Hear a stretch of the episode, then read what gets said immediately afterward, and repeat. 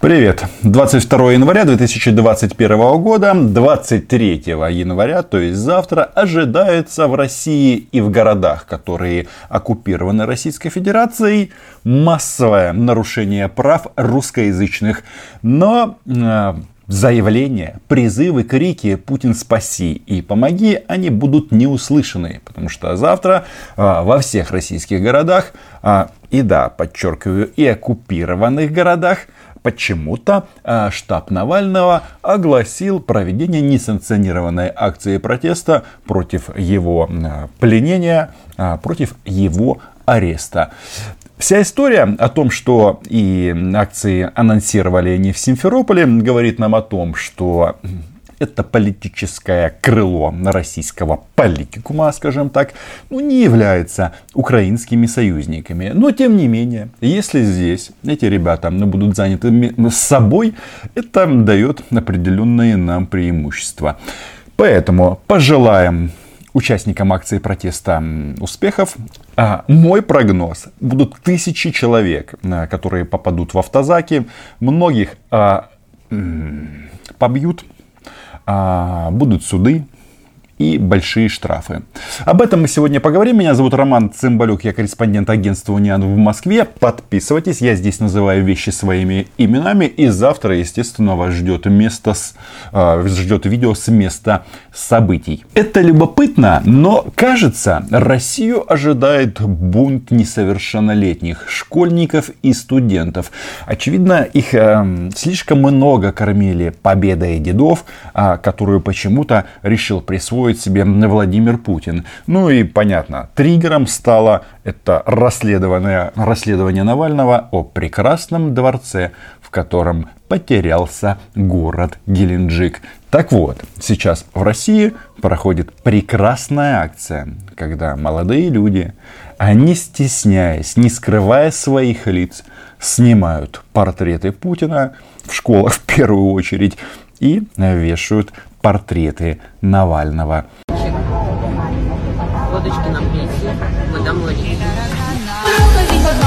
Ах, какая молоденькая, а уже кощунница. Так вот, таким контентом забит весь ТикТок, и э, молодые люди почему-то, а, которые родились при Путине, не хотят, чтобы и их дети тоже родились при Путине. И вот эта история, она имеет э, продолжение, потому что российские правоохранительные органы, э, МВД, Генеральная прокуратура, прокуратура Министерство просвещения, все работают на том, на тем, чтобы купировать акцию протеста. Угрожают отчислениями, э, записями в характеристики о том, что люди неблагонадежные и так далее, и так далее. И э, вот э, на фоне всего этого Кремль продолжает делать вид, что ничего особо не происходит. Хотя, если честно, я даже с этим соглашусь. Я пока не особо верю в революцию школьников в России. Все обеспокоены, работают правоохранительные органы, Министерство просвещения, по нашему Министерству образования. Ну и, естественно, эта новость не прошла мимо внимания Кремля. Э, Генпрокуратура, МВД, даже Минпросвещение, самые разные ведомства ну, каким-то образом готовятся или предупреждают граждан, э, обозначают свою позицию по поводу э, завтрашнего несогласованного митинга. Вот. И мы хотели бы понять, воспринимают ли это в Кремле столь же серьезно, как это делают органы исполнительной власти. Ну, конечно же, воспринимают, потому что все перечисленные ведомства, министерства и так далее, они, ну да, они под Кремлем. В России за все отвечают в конечном итоге. Э, это вертикаль. И вертикаль работает.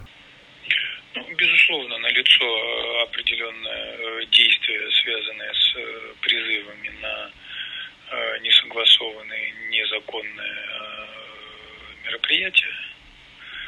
Э, и поэтому совершенно, совершенно естественно, что звучат э, предупреждения, которые предупреждают о возможных последствиях, связанных с несоблюдением закона.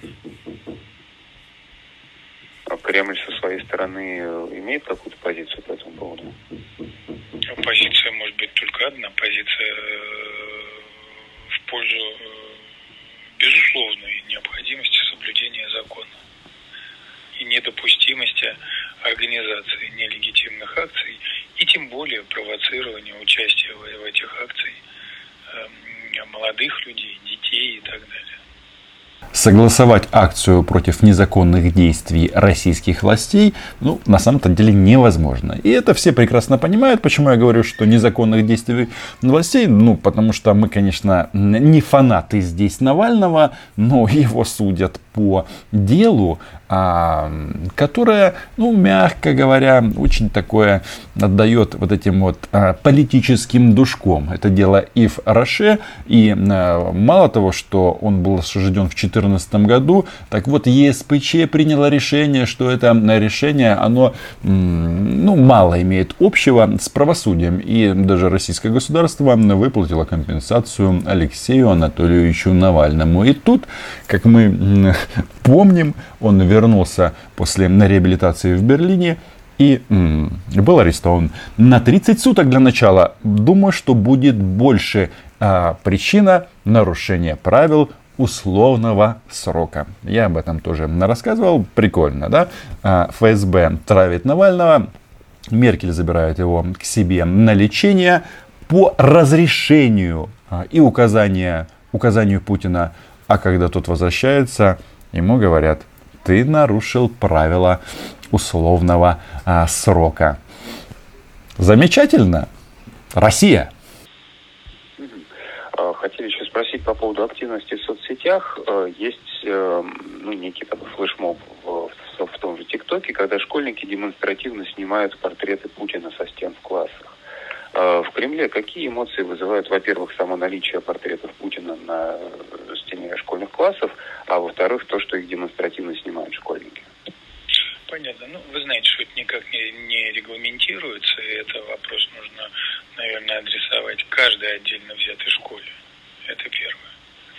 А, значит, а, что касается а, с другой стороны, с другой стороны, а, школьники,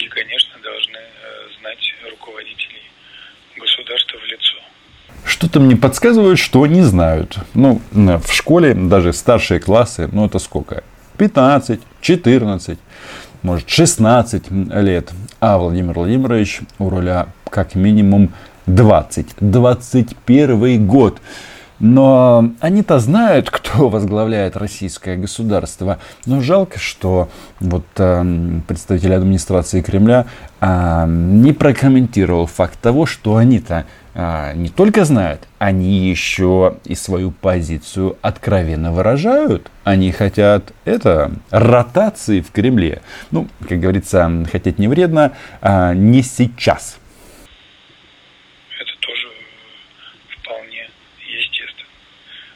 касается разных, разных флешмобов, ну, действительно, бывают разные флешмобы, приятные и неприятные. Ну, знаете, они как приходят, так и уходят, поэтому нечего говорить. Это не вопрос, наверное, для все-таки наших комментариев. А этот флешмоб, он приятный или неприятный? Я не буду давать никаких оценок. Понял вас. А, еще один, одно уточнение по поводу соцсетей.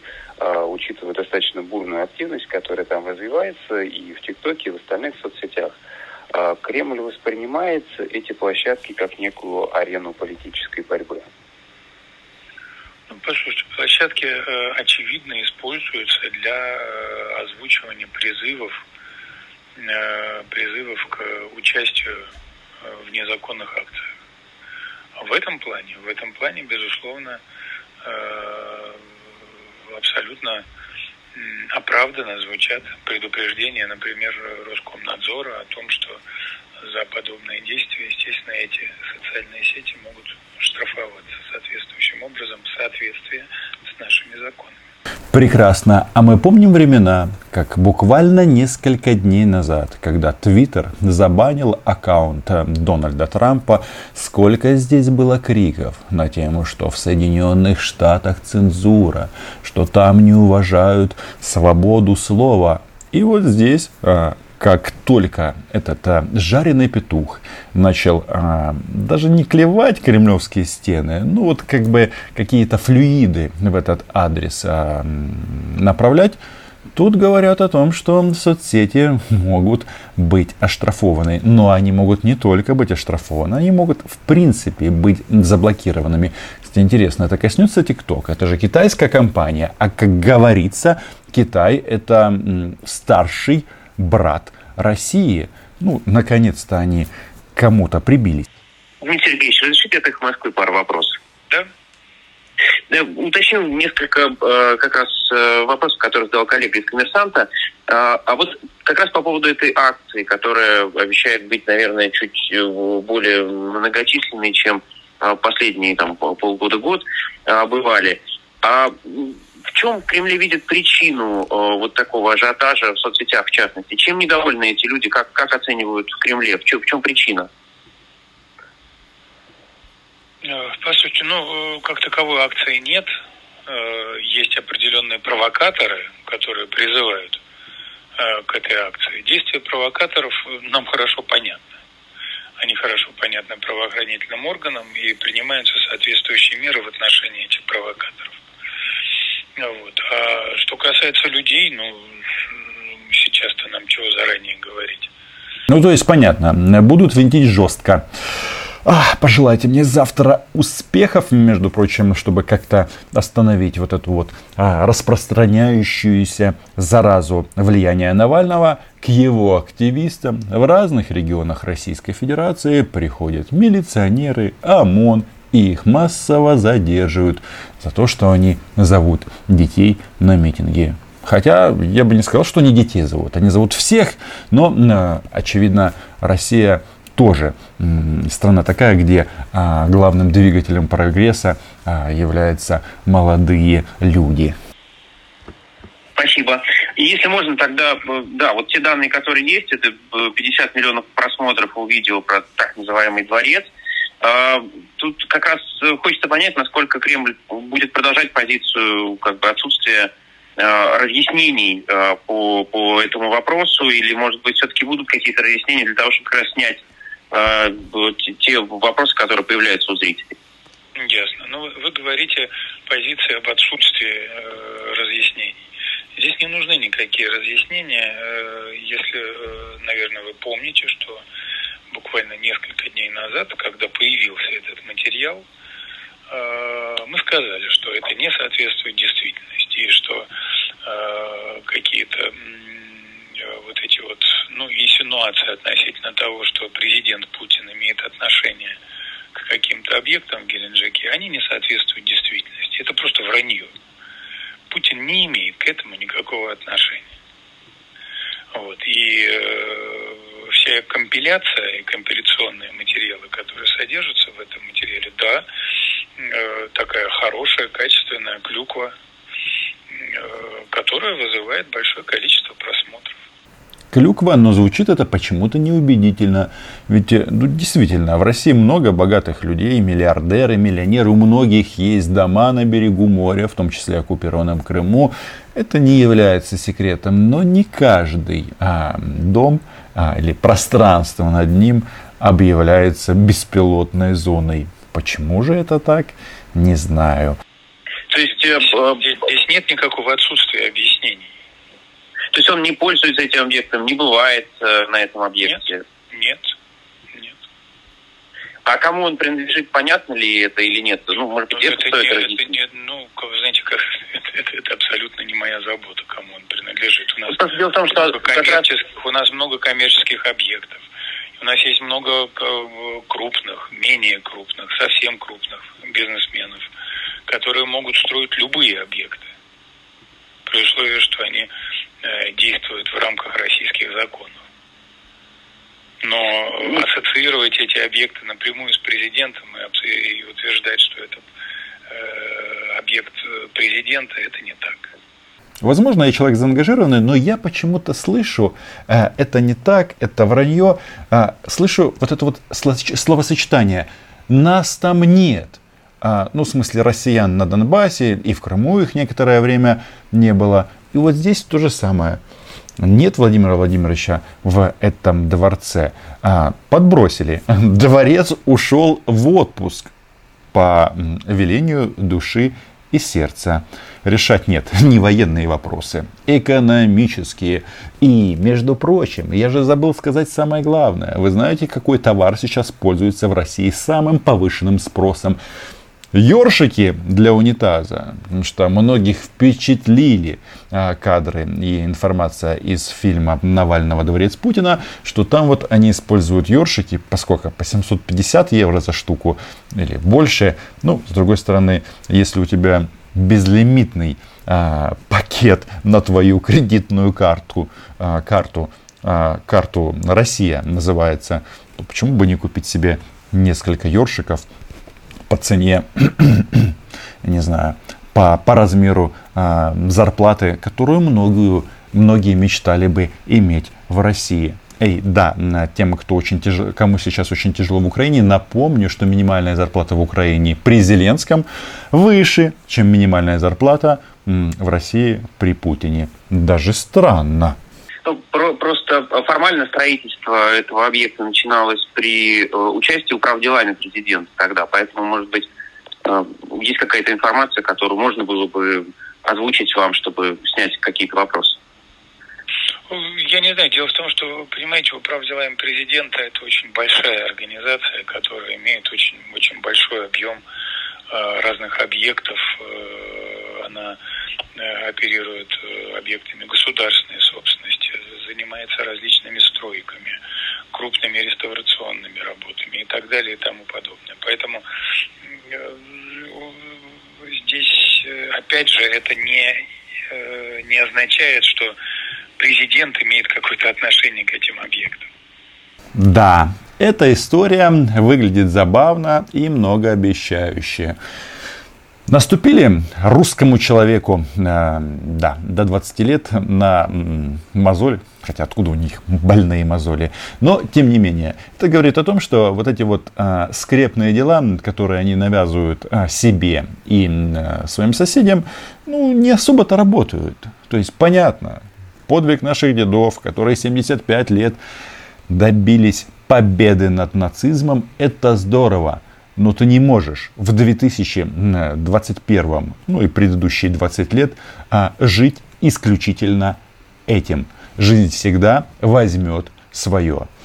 Ну и будем исходить из того, что вот эта вот традиция, вот этот флешмоб, который начали молодые россияне, рано или поздно перекинется и на государственные органы Тут э, важно нам, как государству, государству Украина, быть к этому готовым. Подписывайтесь, читайте агентство Униан. Большое спасибо всем, кто меня поддерживает, и в первую очередь моим патронам и патронессам. Чао!